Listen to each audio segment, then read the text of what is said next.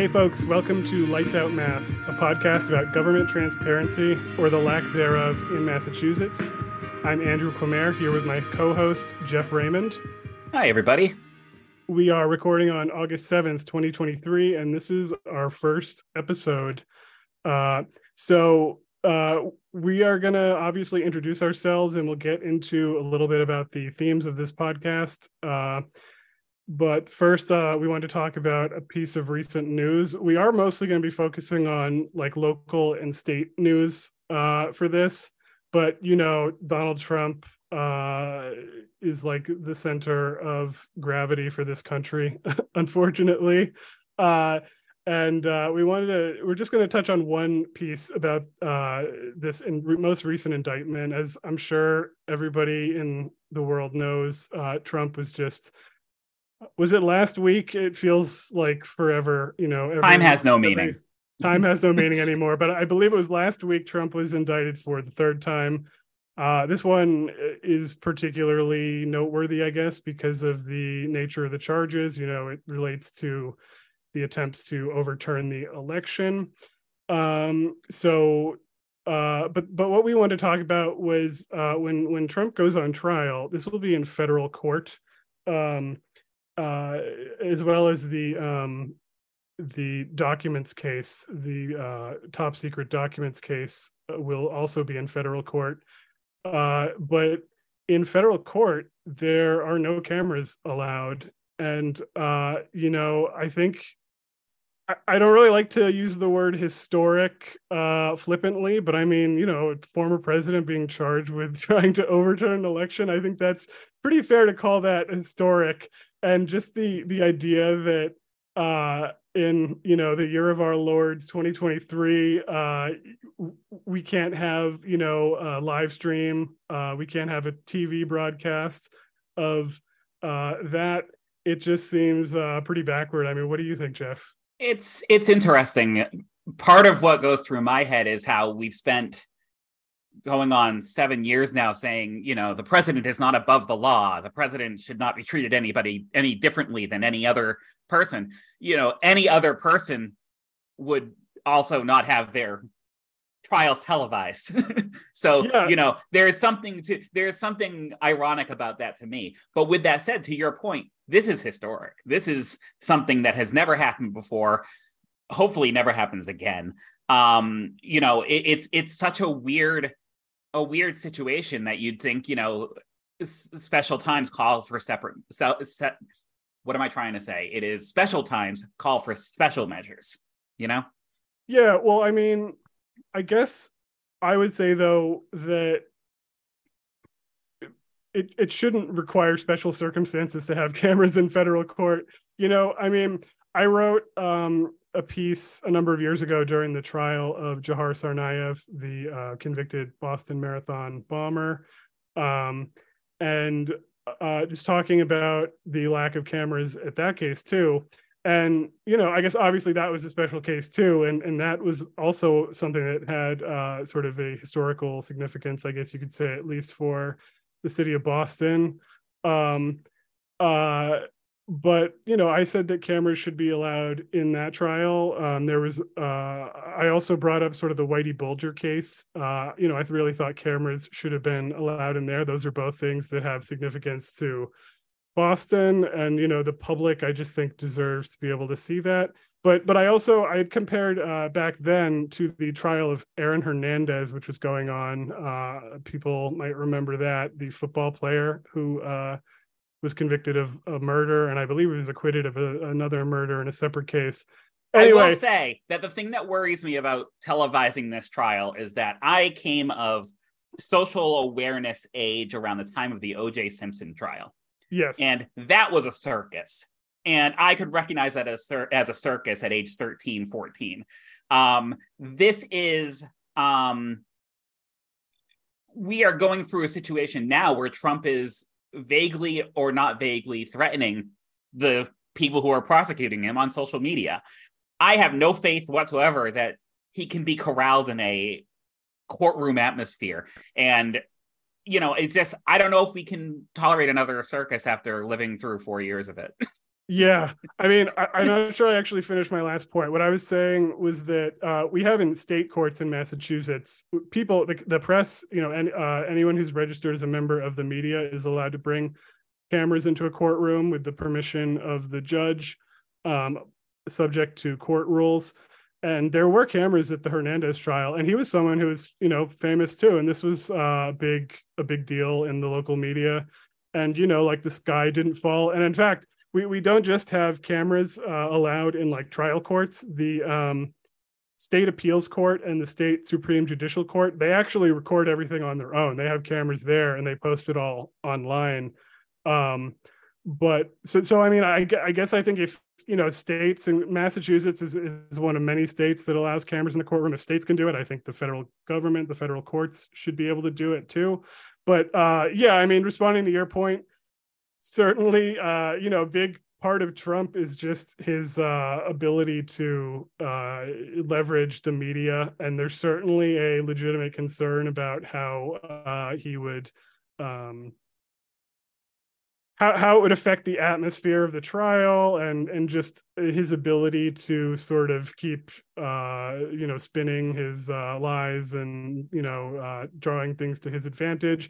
But you know, I mean, at the end of the day, I, I I think that those concerns are secondary to the the main concern, which is just like, the this is so important. The public has a right to know. And, you know, I mean, honestly, you could make the opposite case, which is that if there are no cameras, then people are just going to make stuff up. They're going to be like, okay, well, we have a transcript, but, you know, it was faked or whatever. You know, there'll be there'll be all kinds of theories if if we can't just see it for ourselves. The loser mainstream media says that I lied on the stand, but that's just not true. It's just another lie from Hillary and her deep state. Yeah, but anyway, uh, probably spent, probably spending too much time on Trump. We should uh, get to the main point of this. Um, yeah, so I was talking to Jeff and I said, uh, there's this totally untapped market for something called a podcast. And if we can get in early, you know, in this whole podcast thing. Ground floor, baby. Yeah, Ground we'll floor. be, we'll be, uh, yeah, we'll we'll really strike while the iron's hot, and uh, we will capture this podcast market. Um, so uh, our podcast, like I said, it's going to be primarily about government transparency, which uh, something that I would say is near and dear to uh, both my heart and Jeff's heart. Um, so. Why don't we, uh, I guess, introduce ourselves? Um, so, uh, Jeff, do you want to go first? Sure. Um, so I have been on the outside of the media landscape for about seven or eight years now. I used to be a columnist for a local paper in central Massachusetts. Um, and since then have transitioned to a more independent outlet. Um, specific to our work here is um, the Mass Transparency Project that I launched about a month and a half ago. Um, we're delivering this in August, so the beginning of July.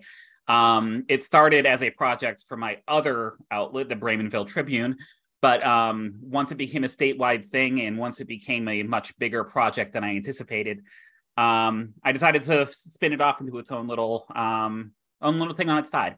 So my focus is gonna be on local government, um, municipal public records, to try to dig into whether it's, you know, what police officers have disciplinary records or how many people are bidding on school bus contracts. It's going to run the gamut depending on what flight of fancy I have at any given time. Yeah. And so your first big project, uh, I don't know if you have a specific name for it, but it deals with um, data about police complaints, right? Correct. Um, so the statewide um, Police Officers Training and Standards Commission. The Peace Officer Standards Peace and Officer. Training Commission. Yes. They, they try to um, fake you out with that one. They do. Um, they were allegedly putting together a database of police complaints in twenty twenty-two. Allegedly. Allegedly. They kept saying it was going to happen. They said it was weeks away. And then all of a sudden they were like, eh, actually, we don't want to do this. And then it came out toward the end of last year that they felt that there were, I'm going to put this in air quotes, data integrity issues with the spreadsheets that were sent to them, and that they would just can the stuff they got and start fresh with something else. And that's uh, that's what radicalized me on this one. So, yeah, and I think that a bit later in the episode, we're going to be talking a bit more about this. Um, right. But uh, before we get into that, I mean, you said you've got some other projects planned. I don't know, are any of those at the, the phase where you can say anything about them? Yeah, I mean, I, I I think that part of transparency is also being transparent about your goals. Um, and a lot of this post-record thing has spun off itself into a side project of trying to figure out exactly how much money these municipalities are spending on organizations like the Mass Chiefs of Police Association, like the Municipal um, Manager Association, groups like that, that um, I have now learned spend a good deal of their time helping these communities keep public records out of the public eye. And they're providing advice and support and sometimes even legal help in order to do so. And I don't think people realize how much mon- how much of their money is going toward these organizations that could be going to ten million other things in their local towns. Yeah, I don't think a lot of people realize that there are these, um, I mean, technically they are private organizations, but they are sort of these uh, extensions or instruments of, I guess you could say, local officials, and they exist for, like you were mentioning, the police chiefs, but there's also, for example, the Massachusetts Municipal Association, which represents cities and city and town governments. Um, I think there's like a Municipal Lawyers Association. There's all these different sort of municipal associations and other uh, uh, these uh, organizations that represent cities and, or, I'm sorry, that represent different types of public officials, and they uh, they play sort of a behind the scenes role in, um, to some extent, like forming policy, but they they actually uh, are involved in lobbying at the uh, state house level. They lobby the legislature um, for policies. Uh, and I have a, a memory of back during uh, twenty sixteen when they were updating the public records law. Uh, public records, were, I'm about to get into that, but that's a big uh, focus of Jeff uh, and my work is uh, accessing uh, information about local and state government through the public records law. But the um, Massachusetts Municipal Association was really involved in sort of lobbying against a lot of the positive changes that were going to be made to the uh, the law that they passed that year. Um, And yeah, I mean, I think that's an interesting uh, angle and an interesting topic to look at, because uh, people don't necessarily know, uh, don't necessarily understand a lot about how these um, local officials are kind of, you know, talking to each other about, you know, how can we institute policies that we like, but that wouldn't necessarily be popular with our uh, constituents. Um, but Uh, like, what else have you been uh, doing? You mentioned like school bus contracts. What, what caused you to be interested in that? That's a that's a funny one. And I mean, there's there's people in Worcester who've done a lot of good work on this, and you know, hoping we can actually talk with one of the journalists that's been working on this story. But um, a couple years back, Worcester took their buses in house. Um, they decided that the district was going to run the school buses as opposed to outsourcing it to one of the three or four different groups. The interesting thing about school buses is that everybody knows it's a cartel, but nobody wants to talk about it. And essentially, not to say that they have colluded to not bid on certain towns, but it sure looks like they have. And you'll find if you look at your town's records that last time your bus contract came up, you probably had one bidder, and it was probably the person who was there before. And these folks aren't competing against each other, and they're not explaining what's going on. And nobody's looking at the bus budget as one of the chief drivers of your education dollar. But again, like I think it was in the um, article that uh, was put out on Shaner's, Bill Shaner's uh, Worcester Sucks, But I Love It uh, newsletter. Um, she said that um, they were able to, with the money they saved, get twenty new paraprofessionals in the wow. schools, actually helping the students, as opposed to paying a third-party bus company to be late all the time and to, you know, just run their cartel out of Worcester. You know, there's a lot going on there, and especially with a lot of the regionalization of schools in central and western Massachusetts, I think there's a story there. I think there's something to be said about going out and actually getting all this information from all the towns and seeing where, seeing how the map works out. You know, find out who who is who's running what towns here and what's going on here. It feels very mobby. It feels very organized mafia, you know? Yeah. Yeah, I mean, that's not something I know a lot about, so I'll be interested to hear what you uh, are able to find out. I'm sure we'll be talking about that at some point. Um, is that uh, like your your big, your, after you finish with the Post records, is that going to be your big project? It's going to be one of them. It's, you know, I mean, I've, God knows I have enough to do, but it's, uh, you know, it's, that one's going to be probably less contentious by virtue of it not being the police, it not being as emotional, um, being completely different organizations that I'll be reaching out to for it. But, you know, I mean, for all I know, some buses could end up outside my house and be ready to put a hit out if I ask the wrong questions. So, you know. Yeah, I don't know. Maybe some mobbed up bus drivers will be after you. um, all right. Yeah. So again, I'm Andrew Quemere. Um, I write a uh, Substack newsletter called The Mass Dump. Um, and as I alluded to earlier, public records are kind of my thing. So uh, The Mass Dump is basically the same theme as this podcast. It's about transparency. And as I said, I do a lot of this work through the public records law, which maybe I should have said this earlier. Public records law is basically uh, a law that, if you've ever heard of the, the Freedom of Information Act, this is basically, uh, this is a federal law. And the, the public records law in Massachusetts is the sort of state equivalent of the Freedom of Information Act, or FOIA. Uh, and sometimes people will refer to the public records law just as FOIA, um, just because it's basically the same thing, just uh, at, at a state level. But um, I use this to uh, look into things primarily uh, about policing. That's sort of my my uh, my bugbear, I guess you could call it. Uh, I, so so I'm a. I think we're we're going to get into this a little bit. I think Jeff and I politically are we're on a slightly different page, but that'll maybe give us some interesting back and forth at some point. So I'm coming at this from an abolitionist perspective. I, I believe in abolishing the police and prisons. Um, I think that, I mean, don't even get me started, Jeff. Uh, we're, we're, we'll be, I mean. Uh, and and and that's fine. And I find myself coming more and more onto that side the more I dig into these police records. Um, I come from a family of law enforcement officers. Uh, my father, my father was a, is a special police officer in my hometown. My uncle was a chief of police in Millbury. Um, for a long time on Facebook, when you were allowed to put political leanings, mine was more conservative than you. Um, I tend to be. And, and well, that's probably true for the it, two of us right now. It, it would be true for this podcast, but it also speaks to why I care so much about transparency and public records, because I am I I am fiscally conservative to the point of no return in a lot of ways.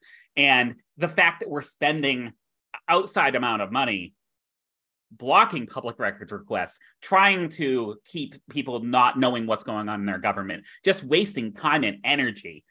It, you know, that's the stuff that got me politically situated to start, and seeing a way I can use that anger toward other outlets and learn new things along the way is just icing on the cake. Yeah, I mean, Jeff doesn't know it, but part of why I asked him to start the podcast is so I can slowly pull him over to my side. I'm going to have him Uh, You'll have me have better him, read than dead by the time this I'll, thing's I'll over. I'll have him screaming in a cop's face at a protest, uh, you know, by the end of the year. Um, uh, but anyway, as I was saying, so as I was saying, um, you know, so I'm I'm uh, an investigative journalist, um, not affiliated with any particular publication. I have done freelance work, uh, especially for Dig Boston, but I primarily just write for my own newsletter, The Mass Dump. Um, And I, you know, I'm interested in uh, police misconduct, uh, police violence, or, you know, as the jargon goes, police use of force. Um, I am also just very interested in, like, transparency itself as a value. And I think it's interesting that Jeff mentioned that looking at public records is starting to cause some some gears to move in his his uh, his skull, because uh, you know, that's the value of transparency, is that you can't, like, you can't have an informed conversation and make informed judgments about what's going on in government if you don't actually know what's going on. And that's that's the value of the public records law, of a strong public records law, of an open meeting law, of other transparency laws.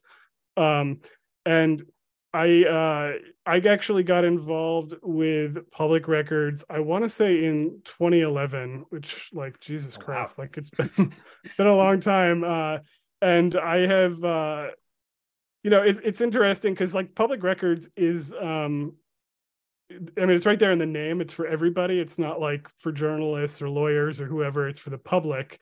Um And anyone can do it. And I was just anyone. I wasn't like a journalist at the time. I just got interested, um, you know, same same topic, interested in police.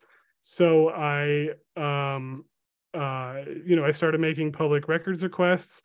And something I've discovered is that even though it is for the public, it, you know, like I've had to accumulate a lot of knowledge over time. It it can get a little complicated, a little technical at times.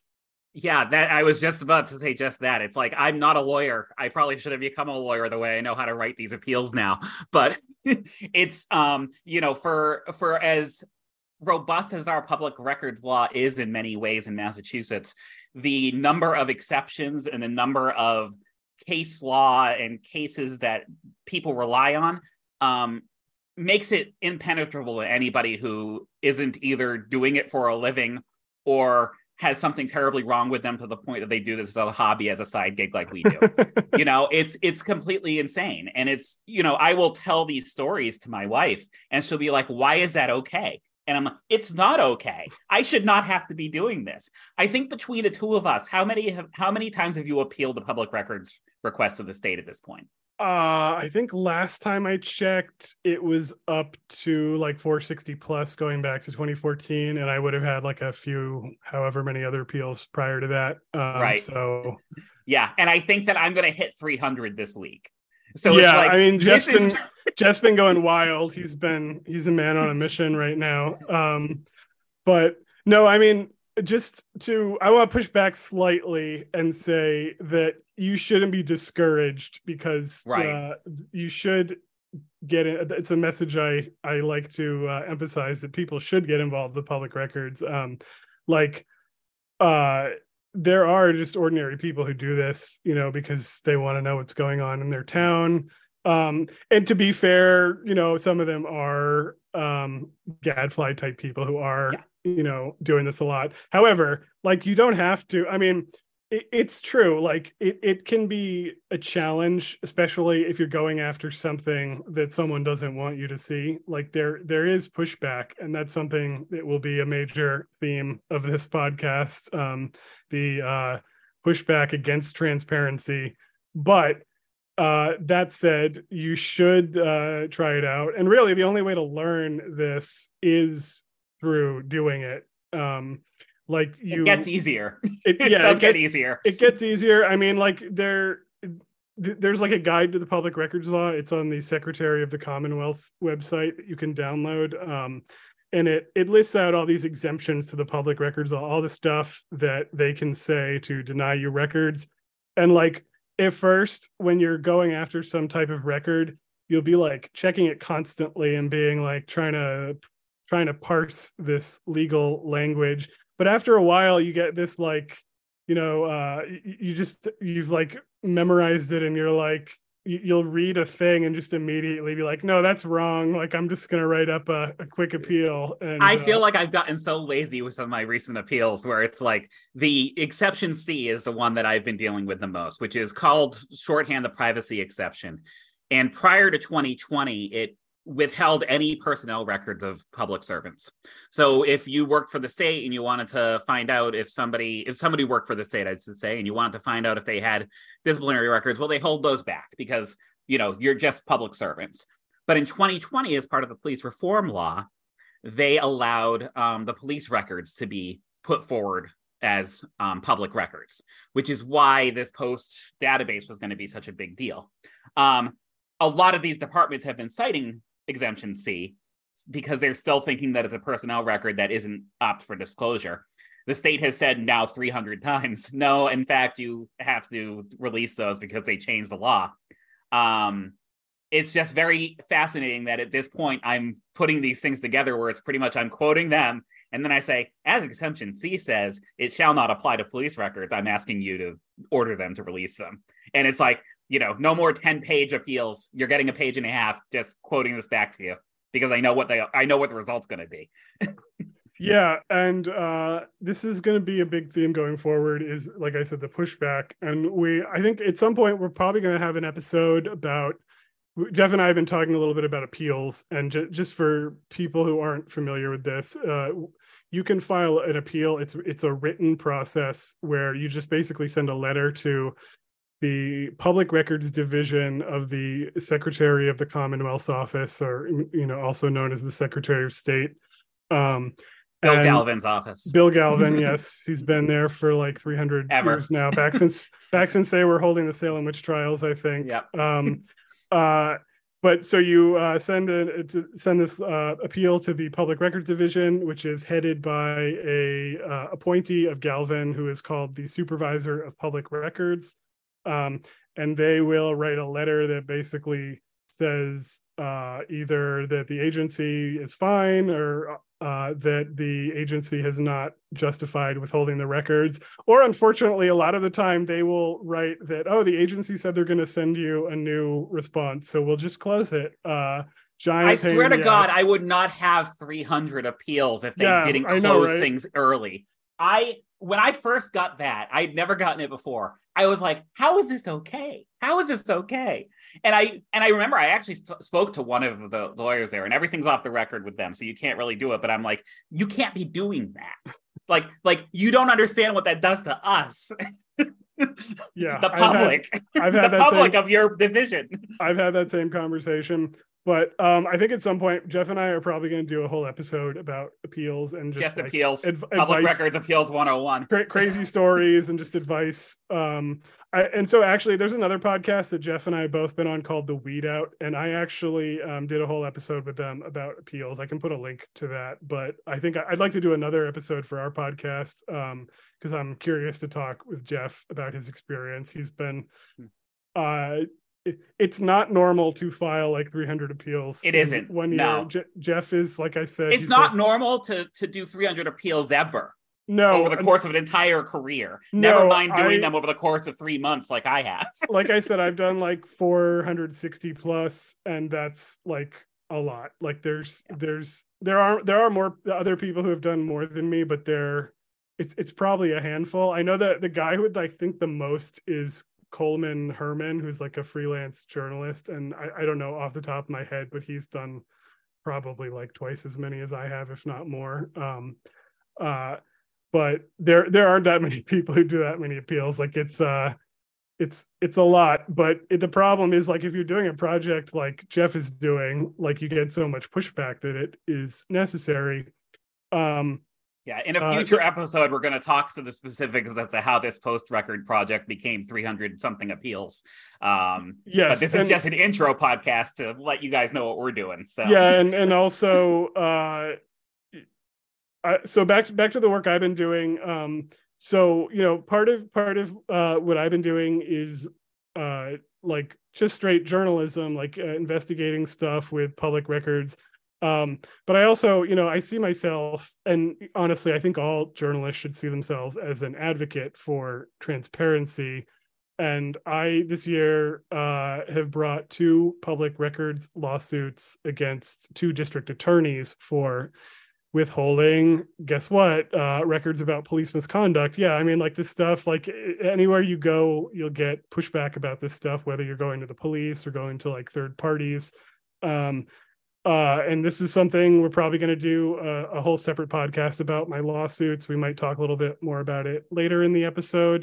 But, um, you know, I mean, honestly, I see like suing people for public records as kind of like an extension of journalism, because the idea of journalism is that you are seeking out information that, you know, is uh, important to the public in some way. And then you're bringing that information to the public. And so I just see, you know, these lawsuits as is a version of that. You know, like uh, it's not, uh, it's not like I'm trying to put myself in like the, you know, make myself the focus of the story. It's that it's necessary for me to do so to get that information.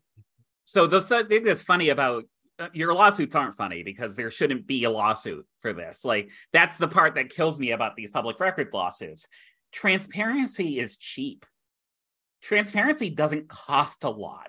It doesn't take too much time to send you a few spreadsheets, or send, in your case, a Brady list, which is the list of officers. I'm, I'm going to shorthand it because I can. That um, the list of officers that aren't credible witnesses in a lawsuit. You yeah, know, people basically takes, accused of crimes or misconduct. And it sometimes takes ten minutes convicted. To do that, and now you've got two D As that are spending time, money, and public resources to not release things that they could take five minutes to release. It would make no difference to them. And more importantly, this is the part that kills me the most.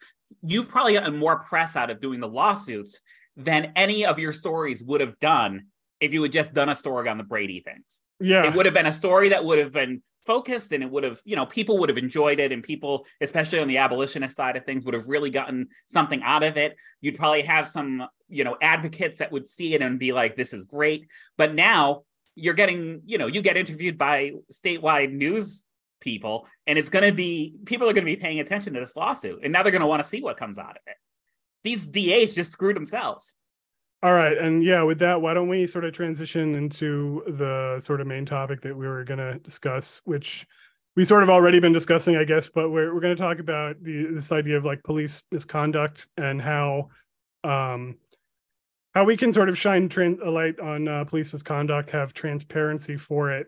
And I guess like there are sort of several sources of information on this topic. I mean, the first one would be like if a police department or a district attorney's office or, you know, a city or a town um, sort of voluntarily discloses information, like if they put out a press release, which yeah. you sometimes you sometimes do see, but not not that often. Uh, I mean, sometimes like if a D A charges a police officer with a crime, you'll see a press release or something, or even a, I've even seen like the Boston Police Department like publish a press release about an officer who was charged with a crime. Um, but that is not the main source of information. This is generally, you know, stuff that they don't want to get out. Um, so Uh, you know, public records, you have to go digging often. Um, I guess actually, before we get into that, the, another source would be like if someone is sued, um, then, you know, you can get information from the courts. Or actually, if they're charged with a crime, you can also get information from the courts. But the issue for both of these things is that you have to know about it. So with the uh, the the with the lawsuits, often the person suing will put out information and you can look it up. Um, But there's a problem with the the criminal information, which is that you have to like go to the courthouse to get that information, because criminal uh, court records are not searchable by a member of the public. Only civil court records are searchable.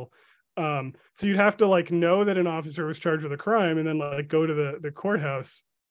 Yeah. Or you have to know the tricks. Like, for instance, one site that I found was is called JudyRecords, judy records dot U S. So essentially, they compile all the public public records and then stuff that isn't so public, but is still a public legal document, and throws them up there on the site. So if you know the um, plaintiff or the defendant, you can look up their name. And if it's something that's ever been publicized or picked up in a public records dump or whatever, they have them all right there. Um, yeah. It's it's really fascinating, and I've made a few connections with different um, records requests with these post records in particular, based on research I did on on um, on JudyRecords. It was huh. um, kind of surprising. Um, you know, the thing you were saying about, you know, the press releases. Part of the problem with the legacy media right now is the way that too often they just act as sort of like the stenographer for yes. what the police say about things. And you know, a lot of the problems we've had with these stories of police misconduct is because initially the media is just putting out a story based on what the police say happened. Yeah. And I mean, there's like famous examples of this, like George Floyd, where there's like a press release that was like, some guy had a medical episode while the police were, you know, they had arrested him or whatever. And then it's like a video comes out like five minutes later of them just like murdering this guy. Like, it's just, uh, but I mean, you know, I, I, I sh- we should just be careful and say that there, there are, there, it's often, there are often legitimate criticisms to be made about, you know, local media. Um, but I, I will say also that to some extent, it's not the fault of the journalists themselves or the editors. It's, it's a problem with uh, the industry and the lack of uh, money. You know, obviously, as I'm sure everybody knows, that, you know, news has been really hit hard by the shift especially to online. News. Yeah, especially, especially local, local news, to the shift to online, because, you know, there's no, all the ad revenue's dried up. It's gone to social media. And now, like, you can't even get your story seen on Facebook without paying Facebook, you know, like a ransom to show your post to all, even if you have thousands of followers, they like won't even show it to people. So now not only are you losing the ad revenue, but you got to like pay, pay just to get your story seen. Um, so it's, it's a, like a nightmare for local news. And like, they've lost so many uh, reporters. We have this company, Gannett, which, uh, Gannett uh, is why I don't write for the Milbury-Sutton Chronicle anymore. Yeah, you know, they, they, they control a huge percentage of the newspapers in Massachusetts, and they've just been absolutely brutal, like laying people off left and right. Um, it's just like, uh, you know, they've closed down newsrooms, or they've merged these like local newsrooms into sort of these regional papers that barely publish any local news. Um, you know, I in, I live in Framingham, and we have a Gannett paper. It's the um, uh, Metro West Daily News. And I remember, I don't remember exactly when it was. It might have been like a, a couple of years ago. I, I I knew that the paper was going down the tube, but like what really like like sealed it for me was when I noticed they started enlarging the font on the paper to like hide the fact that they weren't publishing as much stuff. And I was just like, wow, like that's bad. Yeah, there are approximately zero journalists, approximately, who think that the situation we're in right now is is sustainable in the long term. And, you know, I don't fault anybody for, you know, running with the information they have, but this decimation of these newsrooms means that you don't have as many journalists available to do this sort of public record request necessary to, um, you know, actually investigate a lot of these situations and, you know, just double check and see if what the police report is saying is actually what went on. Mm-hmm. You know, and, yeah. and that's that really brings us to where these internal affairs records come into play, because we're also learning from these post records as they're getting put forward about how many investigations actually occur, how they're being recorded, and how they're being sorted out at the end of the day. Um, you know, part of the um, pushback from the police unions has been the fact that the state post commission was asking for any incident reports, whether they were sustained, unsustained, whether the officer was exonerated, whether there was anything in their record at all. And a lot of the chiefs of police were coming back to me saying, well, I don't want the guy who had a uniform violation being put in the same boat as the guy who was, you know, indicted for sexual assault. Well, I get it, but that's, you know, part of a public record and part of a public database is understanding that, you know, there are g- going to be good cops and bad cops, and we have to be able to see the whole picture, not just the ones you want to show us. Yeah. And I mean, I think that to some extent that is like a very patronizing, uh, e- even, even with respect to the, like, say a uniform, by like a, a dress code violation, to say that maybe that shouldn't be disclosed feels like a little patronizing, because it's like, I think people in the public are smart enough to know that if a guy has like a one uniform violation, that doesn't mean he's out like beating people. Like, right. like, uh, But but we still want to know, like, you know, uh, about about what's going on. But I mean, it really like so. So just to be clear, what we're talking about are, are what are called internal affairs investigations, which is when a police department will either get a complaint about an officer, or they will have a like an internal complaint where a fellow officer or a supervisor will flag some potential issue, and then they will have their own sort of in-house investigators uh, investigate, or, you know, sometimes, unfortunately, they probably aren't really doing any investigation uh, or much of any investigation. And then they will reach a conclusion about whether that officer uh, violated a, a particular policy. Um, and then they will, you know, write up a report. Um, and This is uh, like a big source of information about what's going on with the police um, is, and, and actually Jeff had, had mentioned earlier that there was a change to the public records law um, in twenty twenty. Uh, and but actually, these internal affairs records, I just want to be clear, have been uh, a matter of public record for at, at least two decades. In in twenty, uh, I'm sorry, two thousand three, there was a court case that found that these records are public records. And and this twenty twenty uh, change Jeff mentioned was actually just sort of um, codifying it, codifying that law. In statute. Um, but really, it, which is why it's it's additionally, it's like ironic that they're going and claiming that this exemption still applies to the records in some cases, because it's like they, they never applied in the first place. Like a judge, right. Judges already said that it, it didn't, but. Yeah, but the, the so these records are a huge source of information about police misconduct. But what this twenty twenty law is, is Jeff was mentioning, did that is really important for transparency is it started this process of the Post Commission compiling all of these records. But what, uh, to, as Jeff was mentioning, the Post Commission originally was gathering basically all of these uh, records, but then later said, well, you know what? We only want the stuff that's sustained, which is the sort of term of art that the police use when the internal investigation found that the officer did do what was alleged of them. So these are cases where the officer was found to have engaged in misconduct. And I mean, this is like really interesting for several reasons, uh, and infuriating for several reasons. One is that there's no distinction in the law between an exonerated officer, a not sustained, a sustained complaint. Like these are all public.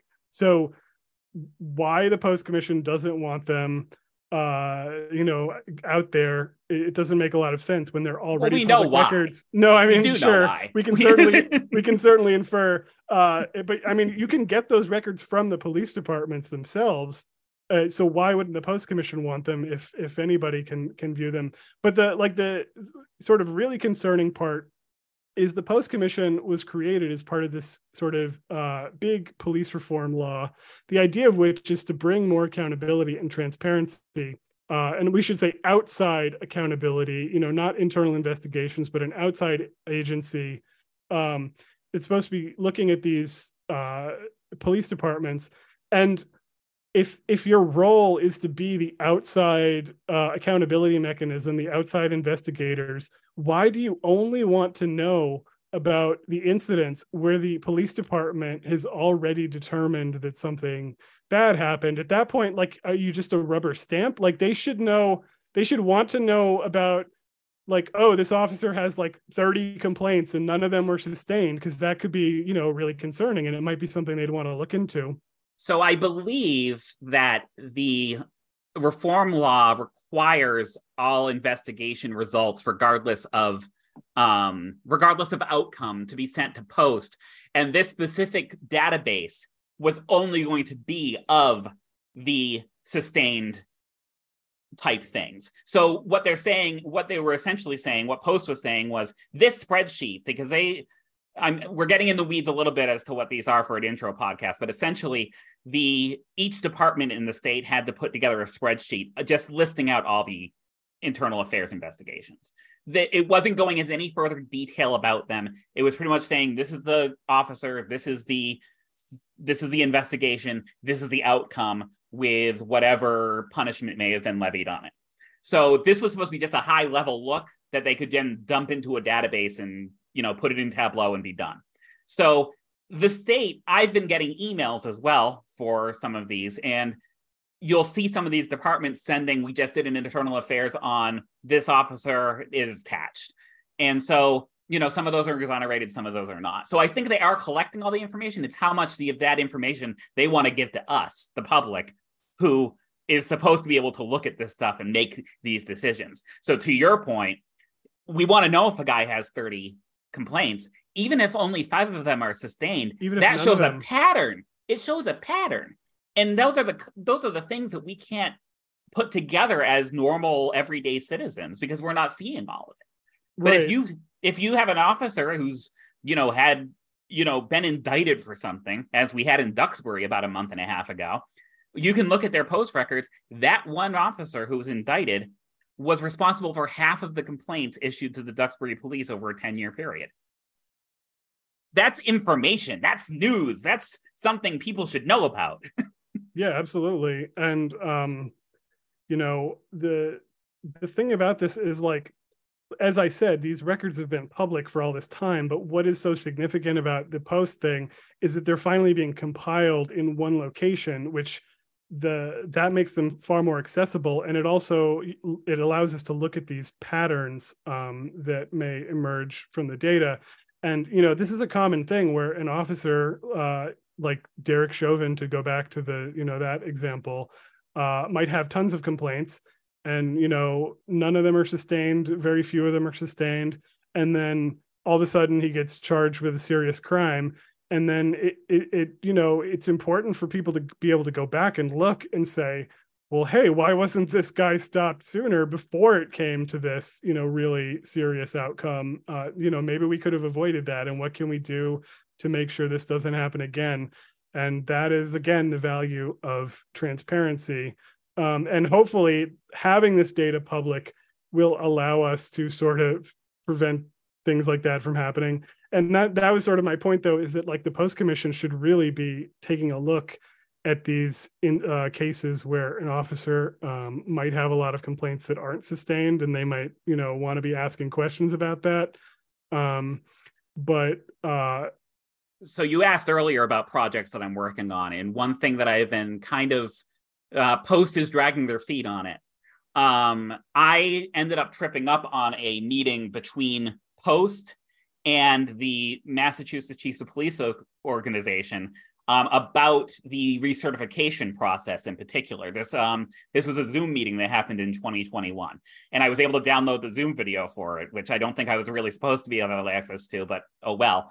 Um, there is definitely some finagling going on in the background in terms of, you know, the departments and the unions and the officers and the chiefs about what information that they actually want to put forward here. And it very much feels like Post is just bending to the will of these departments. And it's a shame, because this whole idea of centralizing it in the state was to have that somewhat independent voice with a with some push behind it from the state level. And they're just falling down on the job. Yeah, and I think that when we do the full episode about your project, we're going to get maybe into some of the reasons why that might be the case. Um, but yeah, so uh, like we were saying, there, there's different sources of information about police misconduct. Like we, we said, there's like news releases or sort of proactive releases of information. There are uh, court records. There are internal affairs records. And there are now, you know, Post Commission records. And uh, one other type of record I, I think we should get into. But before that, I think I got interrupted. Uh, the the other thing about uh, these criminal court records, like I said, you can't get those if you're uh, a member of the public. You have to be an attorney. So the uh, at least you can't get them online anyway. You have to, like, go to the courthouse. Um, uh, but the the other trick is that you uh, you know a lawyer who will look stuff up for you. Uh, you get you get in with uh, somebody and you. Uh, have them email you stuff. Uh, that's that's my uh, trick uh, for, for getting court records. Um, uh, no, I mean, it's wild. Like, they have all this stuff.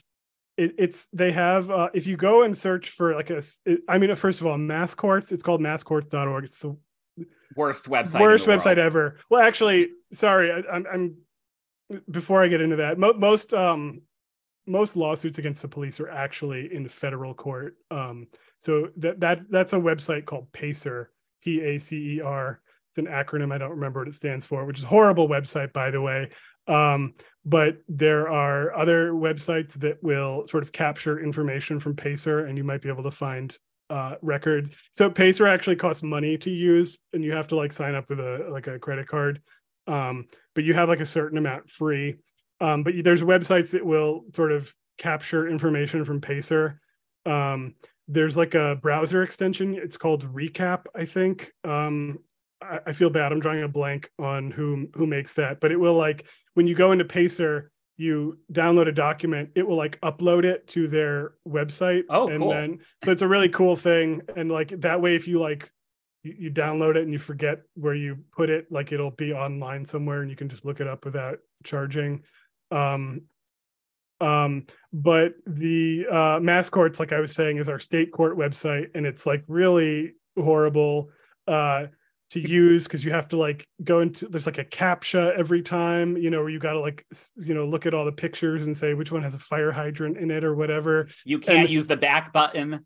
Yeah. And then you got to like search by the party name. So you have to know the name of the person you're searching for. But then they've got all the court records, but then you just can't get something if it's part of a criminal case, only a civil case. And like the lawyers have access to the same thing for criminal cases. So like it's completely ridiculous because these are public court records.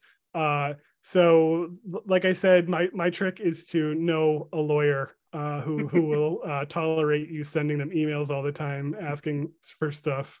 And so, I guess the last type of record in terms of police misconduct stuff are uh, Brady records. Uh, so this refers to a Supreme Court case from the sixties called uh, Brady v. Maryland from, I believe, nineteen sixty-two or nineteen sixty-three. Um, and the, uh, this gave, this is a case about how someone who's charged with a crime needs to be provided with any information that can help their defense. And, uh, this includes information like, uh, that could be used to discredit a witness. Um, and so it's taken on this sort of other meaning, um, and it's used for something called a Brady list. This is something that some prosecutors keep. And it's basically a list of like law enforcement officers who have some sort of credibility issue. It's probably that they were accused of misconduct or accused, they're charged with a crime, um, especially something related to dishonesty, but it might not necessarily be dishonesty. It could be excessive force or something to that, like that. Um, but these Brady records, um, not every not every prosecutor keeps a list of of officers, but they're still required to make these disclosures. Um, so they all have like disclosures about police officers. They might have reports or things. Um, and this is another source of information. And it's really helpful because, you know, especially since we can't get stuff from the Post Commission right now, um, it, it, it's a it's a huge hassle to go to every police department. I mean, it hasn't stopped Jeff from trying. He's still working on that. Um, I've only but, got about forty to go. Yeah, but uh, um, but nevertheless, having these prosecutors gathering information from different departments, it, it gives you a source of information where you can go to the prosecutor and say, either give me your list or give me all the disclosures. Um, and then you can find out about a lot of different officers. Sometimes you'll find officers uh, charged with crimes and the officer's name wasn't reported in the media yet. Um, that's something I found. Um, I, I actually had a, have a project that's sort of still ongoing. I started it in, uh, oh my goodness, it was uh, January of twenty twenty-two last year, and now it's more than a year and a half out, and I still don't have all the records. And uh, we, we were talking about this a little bit earlier, but I'm actually suing two district attorney's offices, the Northwestern District Attorney's Office and the Bristol County District Attorney's Office, because they have uh, given me a hard time. They're redacting information. The Bristol D A is withholding certain information and trying to charge this really ridiculous five hundred dollars fee. And uh, I've had some other outstanding issues with some of the D A's offices that I think we will get into in a later episode. Some D A's offices have been, they've been willing to play ball though, and they've given me the information. Um, so it's it's really a mixed bag. Like you will go around to different places and make these requests, and sometimes you'll get cooperation, sometimes you will not. But um, I guess we just sort of wanted to talk about this issue of like different avenues for looking into things, because I, I guess for me at least, um, maybe Jeff will have his own thoughts, but for me, like, I think it's important for people to have like media literacy and to understand like where information comes from. So like, I, I was saying to Jeff the other day that like, I've seen like comments on news articles where like, you'll have an article where something is like, like in, in police uh, misconduct or police crimes, you'll have something that it's like literally covered up by the police for like years. And then finally the information gets out. And you'll see comments like, oh, this is an old story. It happened this many years ago. And it's like, yeah, but that's because like, like when you have something that they don't want you to know about, the reporters don't just get handed that story. They have to investigate it. They have to make public records requests. They have to search records that may, you know, require them to like find information that might not be readily available. They may, um, In some cases, they may even have to sue for the information. You know, they may have to go through a, a court process that can potentially last years um, just to get the information to, to write the story. And I just think it's important for people to understand that, like, when you're reading stories um, about uh, like things like this, there there's like a whole process that goes into getting that information. And you may not hear every step of that process, but I guarantee you there is a process, and you should just be aware that like um this this information isn't like just handed to people. Like they ha- they have to um go through these processes, and uh you know, we're going to be talking more about about that, and we we hope that um it's going to help increase people's sort of understanding of how the media works, and maybe it'll increase your understanding of like why s- certain things don't get out um or they don't get out for years, just because Uh, as we alluded to, you know, there's there's problems with the media, there's problems with government transparency. Yeah, and especially, you know, fifteen years ago when the media landscape wasn't this barren wasteland torn apart by venture capitalists, you know, it was it was a situation where you could have a have a reporter who could work on a story for four years. Yes, because they would have a job for four years in the same place. When you lose that continuity, you also lose the people who are the bulldogs, who are the ones who are willing to do it. Brad Patrician at the T N G, at the Telegram Gazette in Worcester, he's been at the Telegram Gazette for a long time. That's why he could sue the Worcester police for their records and see it all the way through, because he's been there for so long and he's such an institution in that newsroom. You know, you have other newspapers like the Nobody Sutton Chronicle. It's, it's funny, you know? If I can just interrupt real quick that you mentioned yeah. Brad Patrician, because he actually... He he sort of replaced another reporter named Thomas K. Wood, who was involved in a previous lawsuit. And Thomas K. Wood was the guy at the time who had all the institutional knowledge, but I think he left because he was unsatisfied with the way the paper was treating the reporters. Yeah. And, you know, he was, I think he was like a real uh, bullish reporter who like really did his homework, really looked into records. And, you know, the T N G lost him. And I'm not saying, no, I love Brad. Brad's a great guy, great reporter. Um, but why can't we have Thomas K. Wood and Brad Patrician, you know, right. why, why can't we have more, more journalists doing this kind of work? And the reason is because, you know, there's just no money in it. Like it, as Jeff was saying, you know, we're getting, the media is getting screwed over by these, you know, vulture, I'll call them vulture capitalists, not venture capitalists. Um, but, uh, oh, go ahead. Yeah, no, it's fine. It's just, it's just, you know, one of those things where, you know, that's where I see the Mass Transparency Project as being something that can be more, you know, crowdsource as time moves on, where people who might not have the comfort or the wherewithal to search for records for things they care about can come to a centralized source that's willing to do the work for them and figure out how the sauce, you know, who isn't afraid to look and see how the sausage is made. Exactly. And uh, with that thought, I think we are going to wrap this one up. I hope we were reasonably coherent. We we kind of winged it uh, a we'll lot. We'll get there. Pro- probably going to be winging it a lot. I mean, I mean, I, it's going to be like a conversational podcast, as they say, which is the polite way of saying that we're going to wing it. Um, we we are we might have some uh, like more scripted things, but I think for the most part, we are going to keep it fairly conversational. We will have some guests on. We've got some people lined up to talk about some different topics. Um, But uh, we will uh, see you later, and make sure you check out our work. Uh, Jeff is at the Mass Transparency Project, which what's the U R L for that? So one? I'm at mass transparency dot org for the statewide records. And if you're into local news and supporting local news, Braymanville Tribune dot com. Uh-huh. And uh, my website, uh, my newsletter is The Mass Dump.